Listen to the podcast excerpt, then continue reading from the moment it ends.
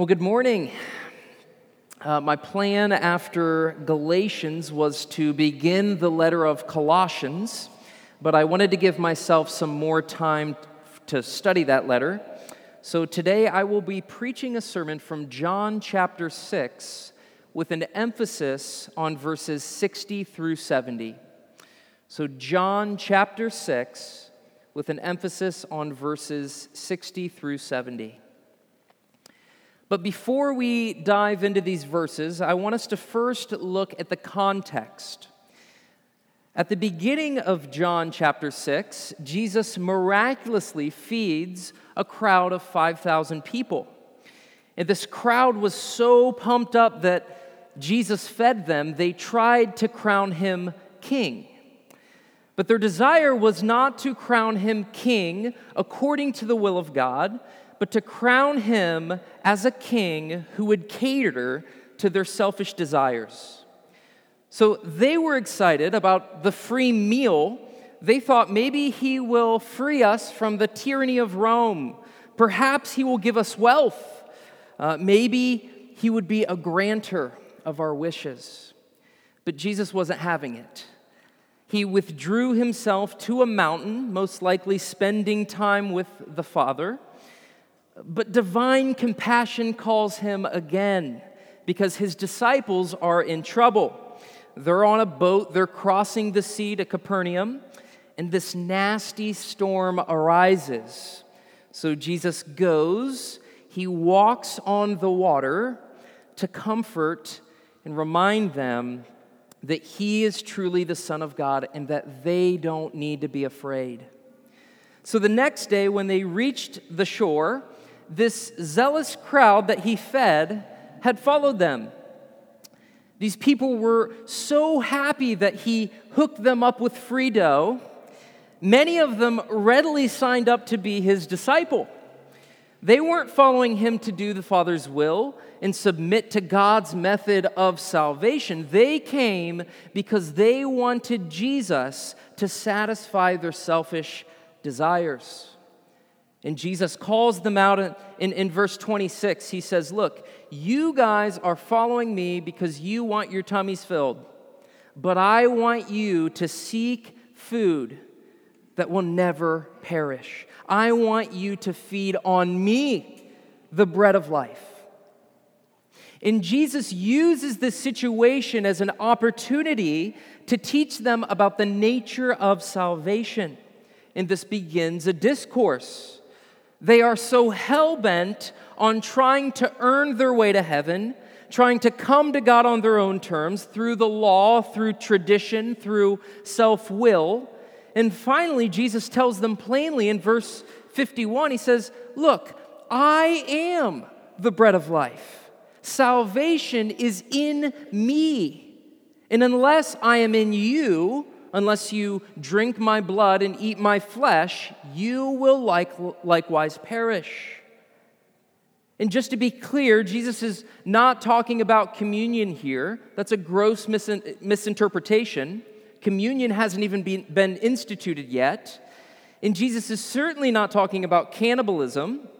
The Jews were not that stupid, and they were not extreme literalists. They understood symbols. They knew what he was saying. Salvation isn't in human effort. Salvation is not in law living. It's found in a person, the person of Jesus Christ. And unless Christ lives in us, we have no eternal life and will perish. So this obviously creates a huge offense. This is a stumbling block. Feathers are ruffled. And this is where we will pick up this morning, starting in verse 60. When many of the disciples heard it, they said, "This is a hard saying. Who can listen to it?" So notice first that the text says disciples. Okay, these are not fans or seekers. These are people who considered themselves Christ followers. These are people who decided to follow Jesus. And their offense reveals their true commitment and motivation for following Jesus. They're upset because his teachings are not lining up with their human desires. They expected a king who would give them everything they want, freedom from the Romans, justice for Israel, and a bread man who could fill their bellies and lower their cost on groceries. And so many people throughout history followed Jesus for bad reasons. That was true in Jesus' ministry, and it is true today. People follow Jesus because they want to be rich, they want him to bless their business, they want him to fulfill their dreams and desires, hoping he will grant their requests like he's this magic genie in the sky. And because of their misunderstanding on what it means to be a disciple, along with their shallow and selfish view on faith, offense is inescapable. They are all about following Jesus until they are confronted with persecution, adversity, or biblical teachings that don't align with their yearnings. They will follow Jesus if it's convenient for them. I'll follow Jesus if he continues to bless my efforts. I'll be his follower if he lets me worship him the way I see fit. I'll be a disciple if I can continue to live in my sin. But the moment life gets tough, or my best friend gets cancer, or I read a difficult passage in Scripture that directly confronts my way of living, forget it. I don't want a Savior like that. And so what this teaches us is that there is a large group of people out there who are false followers. And they will be offended because they did not come to Christ in true faith, in repentance, in humility. They want delivered from the penalty of sin, but not from the power of it. They want the kingdom, but they do not want the king. They want God's gifts, but they do not want God himself. They want Jesus to give them treasure, but they do not treasure Christ himself. Because coming to Christ is not ultimately about you. Of course, we appreciate his gifts, we receive his blessings, we rejoice in what he does for us, but that is not the ultimate reason we come to Christ. We come to him because we see his infinite value. We adore his very being. We are awestruck by his very nature. We come to Christ because we recognize that he is the creator and he deserves all honor, all glory and praise. And so we come to Christ not because of what he can do for us, but because of who he is. And so we examine and test ourselves. What is my motivation for following Christ? Is it because of his great love? Is it because I'm awestruck by who he is and what he's done? Is my motivation inexpressible gratitude, heartfelt love, and wonder? Or do I follow Jesus because all my friends are? He gives me good gifts. It's the moral thing to do, and it's positive exposure for my children. What is your motivation? So what Jesus is doing here is weeding out the fakers from the true believers. And he continues to press them, almost provokingly, in verses 61 through 65. But Jesus, knowing in himself that his disciples were grumbling about this, he said to them, "Do you take offense at this? Then what if you were to see the Son of Man ascending to where he was before? It is the Spirit who gives life. The flesh is no help at all. The words I have spoken to you are life and spirit. But there are some of you who do not believe. For Jesus knew from the beginning who those were who did not believe and who it was who would betray him. And he said, 'This is why I told you that no one can come to me unless it has been granted him by the Father.'" So Jesus, in response to their grumbling, says, "Are you offended too?" He doesn't say, "I'm so sorry that you're upset and confused, here's a box of tissues. Instead, he provokes them further. He's saying, you think the teaching of salvation in me is offensive. What if I told you that I will be resurrected in glory to the place where I eternally existed before? You're disgruntled because of the nature of salvation. Wait until I tell you how it's going to be done. And then Jesus points out why they're offended in verse 63. He says they're offended because their view is earthly. Their desires are fleshly. So in essence, Jesus is saying, my doctrine is spiritual. It's fitted to nourish the soul. It's from heaven. Your doctrine, your views are earthly. You're only thinking about the body. You place great value on Moses and how he fed the body, yet that did not permanently profit. Your fathers are dead. And so this is why they are so upset. They are relying on their own understanding. They are trying to come to Christ on their own terms. Their desires are contrary to God's will.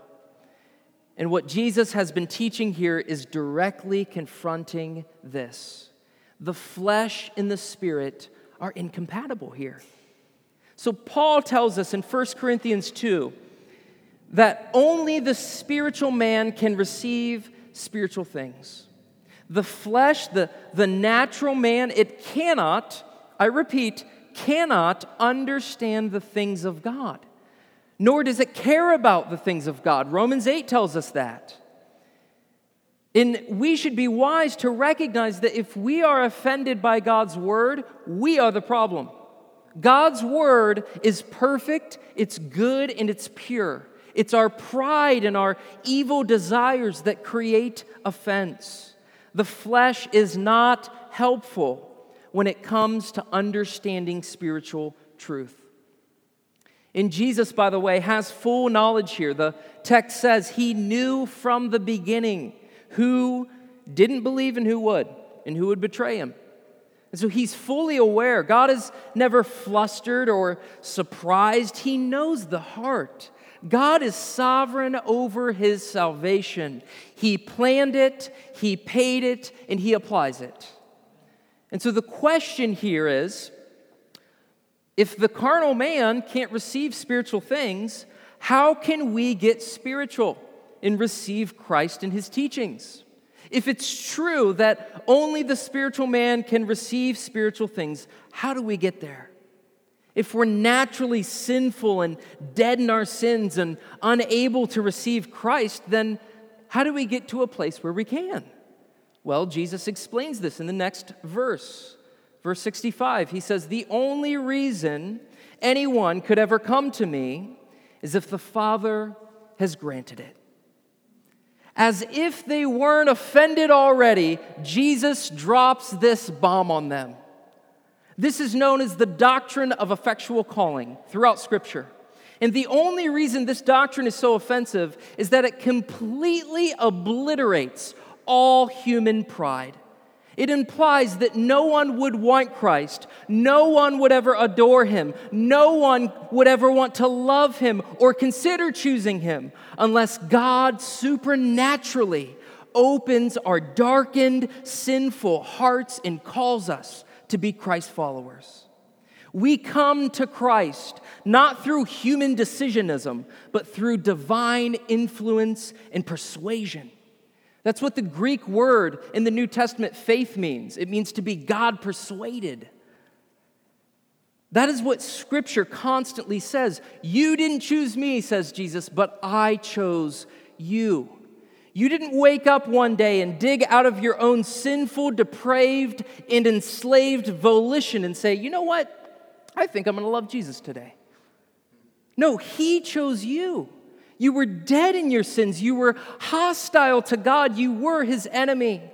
But by his power and grace, he unveiled to you the glorious gospel of Jesus Christ, and he quickened you to Christ.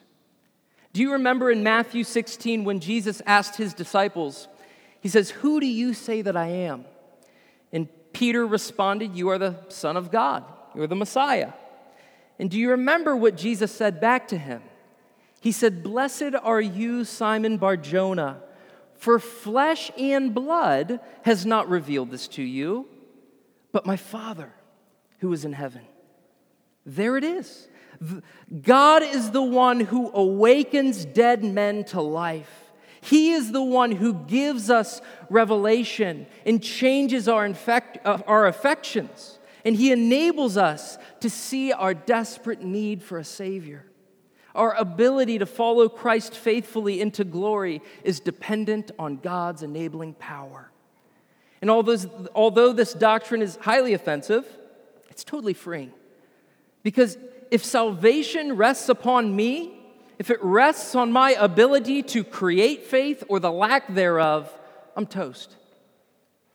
But if it rests on the effectual calling of God, if my salvation rests on His promise, and if it's true what Romans 9 says, that the calling and the promises of God are irrevocable, then I am His. Only then can I say that God is the author and the finisher of my faith. Only then can I say that nothing, no thing, can separate me from His love. And this completely goes against their understanding of salvation. They think salvation is in their power. They think they can earn it through the flesh by making decisions about God, but Jesus says the exact opposite. Salvation is in Him alone, and the only reason we could ever receive Him is if the Father grants it to us. So you can either believe that salvation ultimately rests on you, or you can believe that salvation ultimately rests on God in Christ through the Father's effectual calling. So in verse 60, they were offended, but after explaining this doctrine to them that tips them over, they throw in the towel. Look at verse 66. After this, many of His disciples turned back and no longer walked with Him. So once they realized that they couldn't twist God's arm, they said, forget it. Just like the parable of the sower, when push comes to shove, many will renounce their phony faith. When life gets tough, when persecution arises, or when Jesus' teachings don't make sense, many people forfeit the Christian faith. Not because they had salvation and lost it, but the faith they thought they had was really no faith at all to begin with. So over the last few years, people are always informing me on the statistics of people leaving Christianity. They talk about the Pew Research Center and how there are mass amounts of people forsaking their once very rich faith in Jesus Christ. But this was no different in Jesus' ministry. There will always be phony followers who seemingly look Christian, people who know more Scripture than me, they're involved in more ministry than me, who fall away. Not because they lost their salvation or gained it by belief and lost it by unbelief. No, it was because their faith was never real to begin with. And it is vital that we are aware of this, lest we find ourselves overly discouraged or even worse, fake followers ourselves. And next, Jesus turns His attention to His true disciples, the ones whom He knows the Father has granted. And He says in verse 67, "Do you want to go away as well?" Geez, you would think He would say something more comforting. Like, hey guys, I know this is some heavy stuff. This is hard stuff. You know, I'm sorry that you feel this way. But He doesn't. He challenges them. He presses them so that they might search the depths of their heart and reveal the genuineness of their faith. So He is compelling them to soul search. Why should I stay? What's holding me back from forsaking Jesus like everyone else? Why do I continue to love Jesus during so much doubt, so much difficulty, so much suffering? But Jesus is confident that if the Father has given them to Him, they will persevere. He's confident of what He said back in verse 39, that He will lose no one that the Father has given me. So he can ask this question knowing that he will not lose them. Jesus is not asking this question to see whether they'll leave or not. He already knows. He asked this question like gold in a furnace to refine their faith and pull out of them the authentic work of God. And it is in this question that Peter profoundly says in verses 68 and 69, "Lord, to whom shall we go? You have the words of eternal life, and we have believed and have come to know that you are the Holy One of God." This, my friends, is the cry of a true believer. From the world's perspective, they are insane. These disciples sacrificed so much, they left their homes. Their lives are at risk. They just witnessed thousands of people walk away from Jesus. Things did not turn out the way that they had hoped. You know, we often idolize the apostles, but it was no cakewalk for them. There was a lot of emotional, physical, spiritual pain involved. And the Bible never promises Christians earthly comfort. We're not promised temporal comfort and prosperity. The prosperity preachers have it wrong. They are wrong about teaching that because following Christ, it's not easy. Jesus says himself in John 16, "In this world you will have many troubles." Christians still suffer. They still experience immense pain. They have broken relationships. They get into horrible accidents. They get chronically ill and experience death like the rest of the world. And so why do we continue to follow Jesus? What's our motivation then? And Peter clearly thought about alternatives. He takes a life inventory, probably looking back on his life as a fisherman, reminiscing on his previous life before following Christ, and he realizes that there's nowhere else to go. He considers the world around him, the tradition of the Pharisees, the dead religions of Rome, the pagan practices of the Greek culture, and there is nothing there of eternal worth. So, like the author of Ecclesiastes, Peter searched the world in this moment for another source of life that might exist in the universe, but he simply realizes that nothing compares to Christ. Everything is meaningless, utterly meaningless. And so when the Christian life gets tough, when you're getting tired of experiencing so much suffering in this life, and you're so tired of fighting your own personal sin, and at times the Bible simply doesn't make sense, and at times God just doesn't feel near, then to top it all off, you got Christians all around you, even people we look up to who are growing cold and leaving the faith.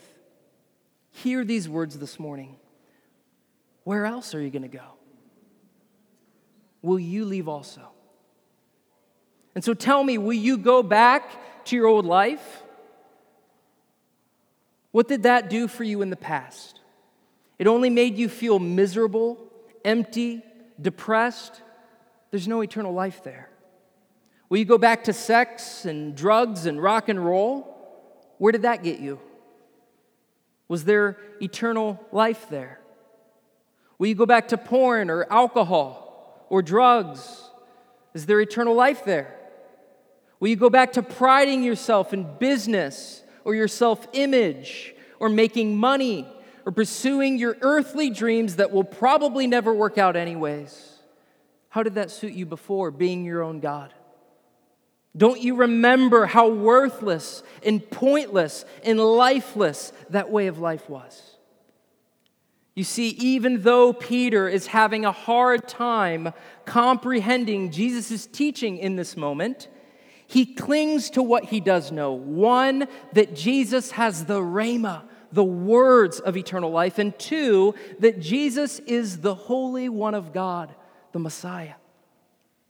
There's a lot of things Peter didn't understand, things that didn't make logical sense to him. But one thing he did know, that there was something about the words of Jesus that were undeniably divine and life-giving. And he was convinced that he was the promised Messiah. So Peter had firsthand experienced and witnessed the power of Jesus Christ. They've seen him on the streets. His words are soul-piercing. His miracles and his healings were miraculous. He fulfilled Old Testament prophecies. Peter has tasted and he's seen that the Lord is good. Peter has felt the divine wooing. He has experienced the compassionate care and the immeasurable love of Jesus Christ. So he is utterly convinced that he is the Son of God, the Holy One of Israel. He's been divinely persuaded, and he cannot deny it. And in the same way, when we find ourselves in a spiritual funk, look, my friends, to what Jesus has done in your life. He's parted waters for us. Again and again, he continues to deliver us from dark pits. He has nourished us with his word, speaking to us through it. Look back at your life. Can you not see his hand? Look back at your last trial. Did God not sustain you and comfort you? Look at the endless testimonies around you in this church. Are we all delusional? We can become so short-sighted in the storms of life. We can waffle so quickly, serving God one week with the most holy faith, and the next week doubting whether he even exists. And the true state of our hearts needs challenged. We need pressed. On gloomy days, we must draw out that mustard seed of faith that we have in the person, in the work, and in the words of Jesus Christ. We need to be reminded, as Jonathan Edwards once said, that he who has Christ has all he needs and needs no more. In 2015, I graduated Teen Challenge and experienced God's salvation in my life. And I moved back up here to Mount Vernon, and I got plugged in at a local church. I started a college-age Bible study and began preaching here and there. And life was great. But after some time, I found myself confronted with some very difficult theological questions, doctrines that didn't make sense to me. And this created or started for me questioning the Bible. Then inevitably, I began to question my faith. And then I realized that life wasn't going in the direction that I thought God would take me. And even worse, I ended up falling back into some gross sin in my life, old sinful habits. And then to top it all off, during this moment, one of my favorite Bible teachers, who I looked up to, denounced the faith and became an atheist. And so here I am. The Bible doesn't make sense. I'm wrestling through very difficult theological truths. I look around and the church is full of hypocrites. One of my favorite Bible teachers I listened to just left the faith. I fell back into old sinful habits, and this Christian journey is much harder than I anticipated. So I'm grumbling at God, frustrated, contemplating alternatives. And in an act of desperation, I opened the Bible, and God led me to this verse, Peter's cry. Where else am I going to go? I've tried education, I've tried pursuing my sexual cravings, I've tried popularity, I've tried making good money, I've tried drugs, I've tried living life my way. There's no eternal life in any of that. It's all dead and vain and hopeless. You can bring all the riches of the earth. You can bring all the power of the nations. You can bring all the luxuries of life and all the splendor of creation, and you put them on a scale with Christ, and that scale does not move an inch. Because Christ is infinitely worth and more valuable than any of that. And only He speaks the words of eternal life. And only He can satisfy this God-sized hole in our hearts. I've seen God move mountains in my life. I've felt His holy presence. I've tasted and seen that He's good. I've experienced His loving discipline. I've seen His mighty hand time and time again, His love and His provision in my life. There's no denying it. And as frustrated as I was, I simply realized there's nowhere else to go. If I don't have Christ, what do I have? The only thing I could say was, Jesus, You are eternal life. And even though I have all these crazy circumstances surrounding me, all these crazy emotions in me, I know that You are the Lamb of God, the Messiah. So perhaps you are here this morning, tired of life, you're exhausted, there has been unforeseen tragedies, God seems distant, the truth of His word just hard to understand, the world around you seems to be crumbling, and you feel useless, like you're failing God all the time, and you're mad at yourself for being frustrated with God, and the walls are closing in, and you just want a way out. Friend, where are you going to go? Will you leave too? You can't. You can't let go of God. Let me back that up. You can let go of God all you want, but He won't let go of you. If God the Father has given you Christ, you're not going anywhere. You just need to be reminded, like Peter, of who He is and His faithfulness in your life. May we come back to that simple, childlike faith. There's nowhere else to go but heavenward. As Paul says in Philippians 3:14, may we press on towards the goal to win the prize for which God has called me heavenward in Christ Jesus. Now, Jesus does correct Peter on one thing in the conclusion of our passage in verses 70 through 71. Jesus answered them and said, "Did I not choose you, the 12? And yet one of you is a devil." He spoke of Judas, the son of Simon Iscariot, for he, one of the 12, was going to betray Him. So if you look in verse 69, Peter said, "We, Lord, we have come to believe." He's referring to the 12 disciples. But Jesus, in His all-knowing power, corrects Peter on this. He says, "Not we, there is a betrayer, Judas Iscariot." So after the deserters left, Peter mistakenly assumed that all who remained were authentic believers. He assumed that was the ultimate test. Look, the fakers, they're gone, and all the real followers stayed. But Jesus says, "No, Peter, you're wrong. There is one among us who is a traitor." And what this shows us is that there are three groups of disciples. There are those who are deserters, those who don't stick around very long because they find Jesus inconvenient. Secondly, there are those who will persevere and continue to follow Jesus into glory. Why? Because the Father has granted it to them. They recognize, like Peter's cry, that Jesus is the Messiah, the Lamb of God. But thirdly, there is this third group, betrayers, those described in the parable of the wheat and the tares, who continue to remain in Christian fellowship, ministry, and even Christian conduct, but never truly trusted Christ. They would betray Jesus in a heartbeat for 30 shekels of silver. They would, like Esau, forfeit God's promise for a bowl of soup. So this is the group that Jesus refers to in Matthew 7. These are people who are beating on the gates of heaven, saying, "Lord, Lord, why are You not letting us in? We went to church. We prophesied. We did good works. We were involved in the children's ministry." But Jesus says, "I never knew you."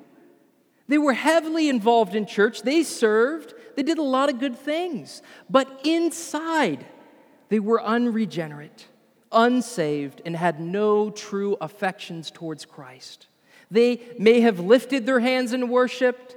They love to talk about theology. They might even remain in fellowship all of their life with God's people. But it is all, like Judas, a kiss of betrayal. They do not have a real, active love relationship with Jesus Christ. And this reality, church, should be a terrifying warning to all of us. Just because you walk and talk like a Christian doesn't mean that you are. You may not be a deserter, but you could be worse, a traitor who finds themselves on the day of judgment an enemy of God, who will not be sitting at the great feast in heaven, but will be banished to spend an eternity in hell where there will be weeping and gnashing of the teeth. So, Proclamation Church, what do we do with all of this? Well, I think the first thing is to identify honestly which group we find ourselves in. Are you a deserter? Are you only following Christ because it's cool and convenient? Or are you a traitor? You're devoted to church life and service, but inside you're still dead. You're lifeless. You're still hostile to God, having no real relationship with Christ. Or are you a genuine believer? You follow Christ because you utterly love Him by grace through faith. My hope and my utmost prayer for us this morning is that we will all find ourselves as true, committed believers who follow Christ because of His beauty and His splendor and His majesty. Not deserters, not traitors, but genuine disciples who adore Christ and receive Him by faith. God the Father, may you grant that to us today. We need your help in truly receiving Christ. And as believers, may we recognize, especially in times of trouble, that there's nowhere else to go except heavenward. Life is hard. Let's be honest. It's full of tragedies and adversities and sorrows. But in the valley, may we remember who Jesus is, what He has said, and what He has done. May we, like Peter, confidently proclaim, Lord, where else are we going to go? We are devoted. We are committed. We will continue to fight the good fight of faith. We will continue to seek you in prayer and bow down our lives to you and worship you and saturate ourselves in your word. Why? Because we know without a shadow of a doubt that you are the Lord, the Messiah, the Savior of my soul, the Lord of lords, and the King of kings, because we are convinced that Jesus is the Son of God. Let's pray this morning.